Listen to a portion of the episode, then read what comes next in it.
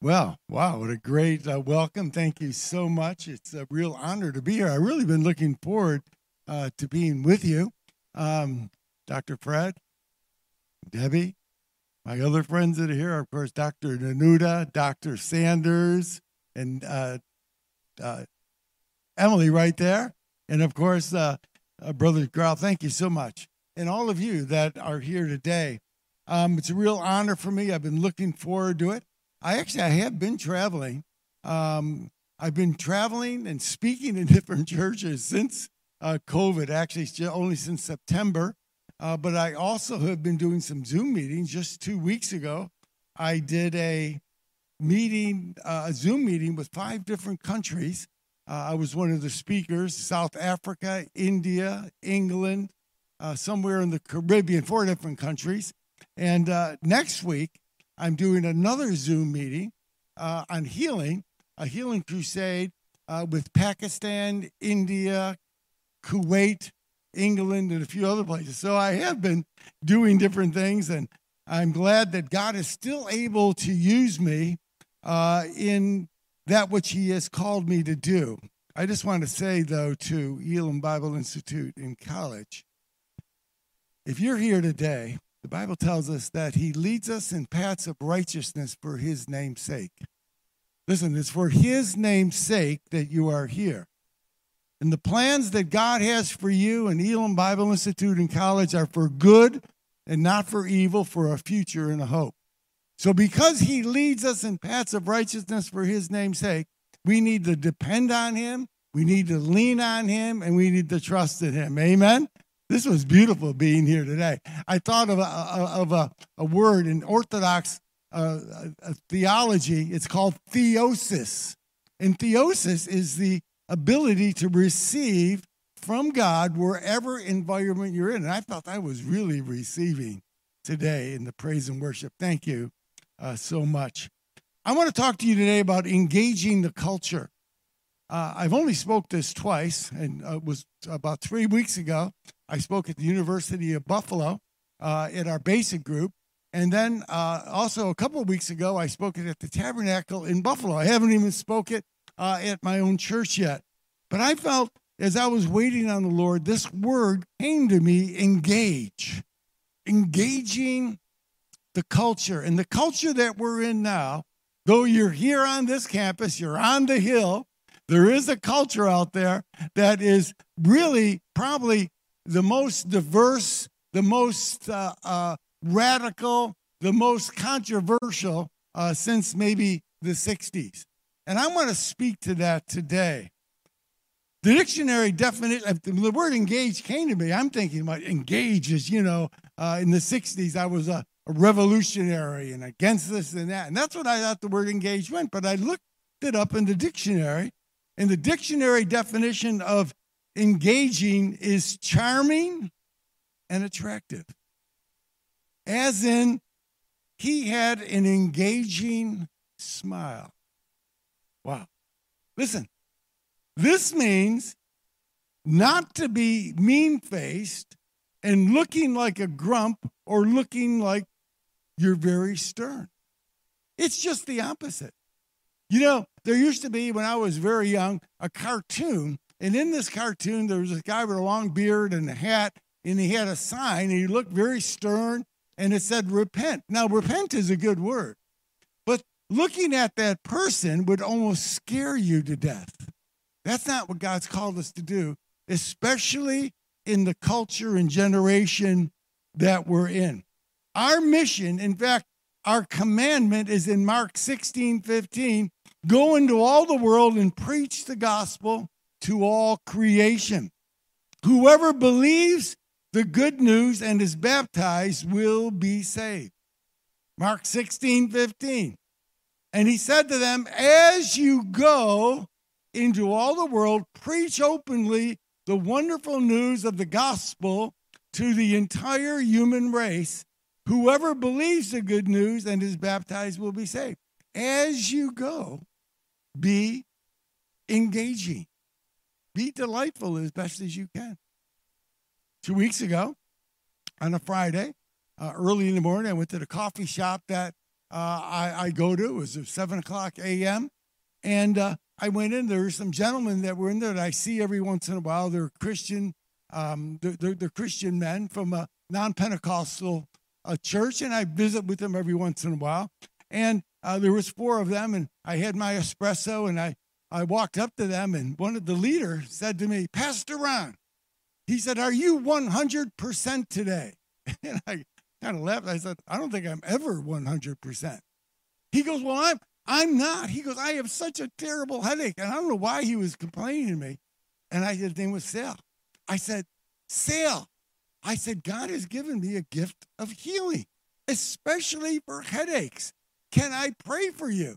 Now, these are non Pentecostal Baptist guys, and I know that they've made it known to me before. And it just came out of me. And he said, Yes. When I went over him, put my hands on him, I know it's COVID time, but that's what I did. And uh, I asked him if I could pray for him. And I prayed in tongues a little bit over him and lightly. And I just prayed for him. And I took my hand off. I said, Sal, how are you? And he looked at me. I said, Yeah. I said, A good doctor or a nurse, after they do something with you, they ask, How are you doing? How are you? He looked up at me and said, The headache is gone. There is no headache. And he began to rejoice. Listen, as you go, wherever you are, you could minister the word of the Lord. But listen, don't be like a grump. We need to be engaging with people. They need to see the joy of the Lord in our lives. It says in Matthew 28 and teach them to faithfully follow all that I have commanded you, and never forget that I am with you every day, even to the completion of this age. Why am I speaking this to you today?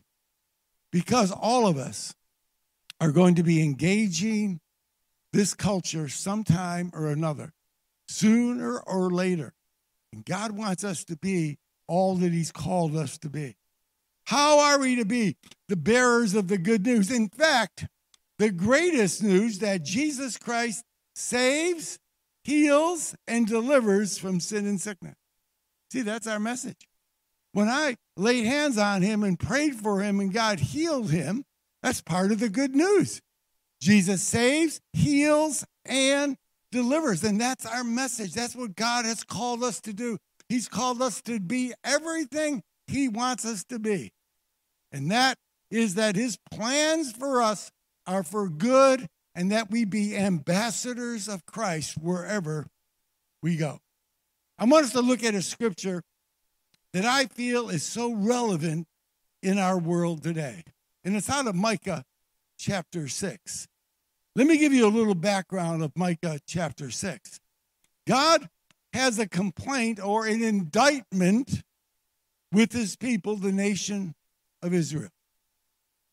He said, Oh, my people, what have I done to you? Listen, what have I done to you to make you tired of me? Listen, we have to be careful that we don't get tired of Him. We don't become complacent. We don't become, you know, so adjusted to this world that we're irrelevant to the world. Now, the complaint from Jehovah, or the indictment, it says in another translation, was after he delivered them from bondage in the land of Egypt, they got saved, they were delivered, okay? But they were not acting like it. I want to emphasize that. They were not acting like being saved and delivered. And Israel didn't seem to get it. They ungratefully respond to God. When God says that to them, you could read it in the context of Micah chapter 6. They ungratefully respond. So, what do you want from us, God? Thousands of sheep? rivers of oil, the death of our firstborn. What are we supposed to do? They, if you read that, you can see that they were being ungrateful. They were being sarcastic with God when God told them that he was he had a complaint against them. God's response is simple and clear. Micah chapter 6, verse 8. He has shown you, O man, or mankind, what is good. And what does the Lord require of you? But to do justly, to love mercy, and to walk humbly with your God. God's message is just three things are required. Listen, Micah 6 8 connects our faith with our action. When I'm speaking to you today, I'm not just speaking to you and speaking to me, but to the body of Christ in general. It connects our care for those in need with our walk with God. God wanted them to change their actions and attitudes. That's what it was. And in the body of Christ today, around the world, especially here in the United States of America, there's a lot of conflict happening in the body. Jesus' prayer was, Father, that we would be one, they would be one as we are one. We have not seen that yet. Number one, to do justly, to do what is included, to do a right, including social justice. Now, we could debate that. You could talk about that all you want. Social justice is the relation of balance between individuals and society measured by uh, comparing distribution of wealth, differences from personal liberties to fair privilege opportunity. Now, we could you could debate that, and uh, I know it's taken to extremes, but still, that's what it's called. Basically, to do justly is to be fair in dealing with others. That's what God called us to do. Oh man, do justly. We need to be fair in our dealings with everybody. Number two is the love mercy. To love mercy is to diligently practice kindness and compassion and to carry through on commitments to meet others' needs. That's what God's called us to do. We need to meet the needs of others. Psalm 82 3 Defend the weak and the fatherless, uphold the cause of the poor and the oppressed. James 2:13 Mercy triumphs over judgment. God has called us today to engage this generation with the good news of Jesus Christ. And part of it is to love mercy and to do justly. And number three, and to walk humbly with your God. Meaning, setting aside any overblown sense of importance of self. It means to be modest. You know, we tend to sometimes think of the group that we're in, either uh, uh, in our ethnic group or our religion or whatever it is, our, our style. Sometimes we have an overblown idea of who we are. But God says, and to walk humbly with your God. It means to be modest. That's an interesting word. And I thought of Romans 12, 3. For by the grace given me, I say to every one of you, do not think of yourself more highly than you ought, but rather think of yourself with sober judgment. To be a positive witness to our Lord, we need to remember another part of our mission. Yes, it's to do justly, it's to love mercy and to walk humbly with your God. But there's another aspect that I want to bring to you this morning. Jesus said, You are the light of the world. A city on a hill cannot be hidden. That's what God called us to be. Into the society we're in today, into the culture we are today, in the generation that's out there today. And there's a number of generations that are out there. And God wants us to relate to all those that are there. The best way to be light is to love one another. John 13, 34.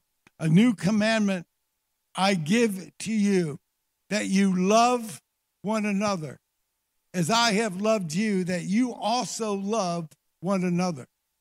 By this, all will know that you are my disciples if you have love for one another. How do we do that?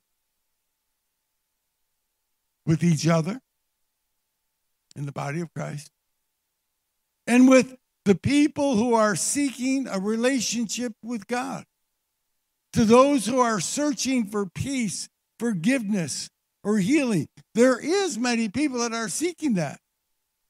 But you know, a lot of times we don't have that opportunity because of our attitude or our actions. We show love when we are kind, accepting, showing empathy, and living out our values. Fruit of the Spirit. I just uh, spoke Sunday in Oneida, New York. And, and I talked about the, the reason we need to be continually filled with the Spirit. And it's not just for power and signs and wonders, it's for the fruit of the Spirit. God desires the fruit and the gifts in our life. And we need to be kind and loving and accepting, accepting others where there are, not just putting up with people. That's that's that's different than accepting who they are. When you accept somebody who they are, they know the difference of that and you just putting up with who they are. Showing empathy. I want to tell you, if we cannot see ourselves in somebody else's position or shoes or their value, it, it, you won't you won't be able to relate to them. You have to have empathy, not necessarily sympathy. Empathy is trying to identify with people. Listen, your college students, Bible college students. God's called us to, and you and me, and wherever I do, to be kind, accepting, showing empathy, and living out our values. It's, it's good to exam, uh, examine the values of the school that you're in. And I hope you have personal values in your life. Could be excellence, relevance, integrity, service, the supernatural, and diversity. These are a few examples of values. Listen, by showing love to each other, I have it on the PowerPoint there. We are pointing to a body of diversified believers that is a picture of unity, love, service, and accountability. Let me tell you what I mean by that.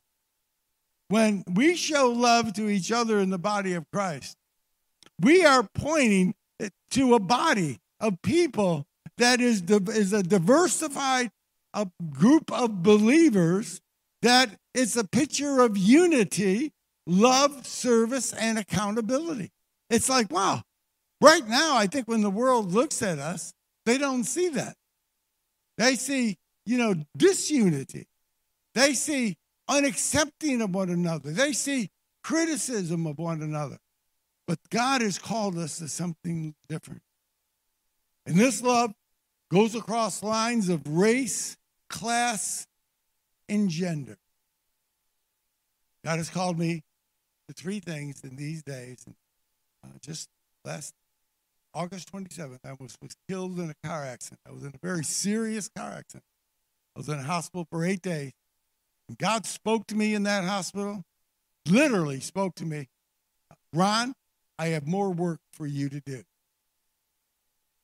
And part of that work, three things he has spoken to me. Number one is preach the gospel, and that's what I, I do. Number two is racial reconciliation. And number three is a pro life movement. These are three things that I, I, I'm working with right now. And racial reconciliation is not an easy thing to do. Tomorrow, I meet with one of the leaders of the greatest church, Pentecostal black churches in Buffalo. And I'm trying to work these things out. I'm trying to hear somebody's story. And before you begin to criticize people, you need to hear their story. This love that Jesus is talking about goes across lines of race, class, and gender. The current culture that we're in today focuses on the difference between black and white, left and right, rich and poor, gay and straight, progressive and conservative. Listen, there's a world out there to be won. Absolutely, we need to study. Absolutely, we need to pray. From Elim, I went to Roberts Wesleyan College. And uh, when I went to Roberts, way back then, I was the first Pentecostal tongue speaking president of the student body ever at Roberts Wesleyan College. Ever. I was the first one there. But their motto at, at Roberts was Ora et Labora prayer and work. Listen, it's prayer and work, it's faith and action. God has called us to love this world. He has called us to go beyond that which we see and identify with what God says people are. Every person is made in the image and likeness of God, and we should treat everyone as an image bearer of God. That's what I'm trying to communicate to you today. The real issue is sin versus love. Yes, we need to speak the truth in love to uh, confront the wrongs. Absolutely, we need to do that. But we need to do it in a way that we are accepting and loving and kind to people. And we always have to remember all have sinned and fallen short of the glory of God.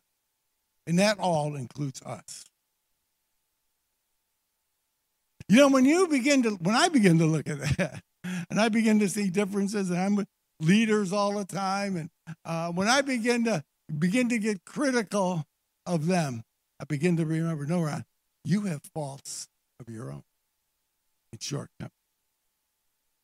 Listen, love and unity are a powerful rebuttal to the idea that the only route to equality is through political or cultural means.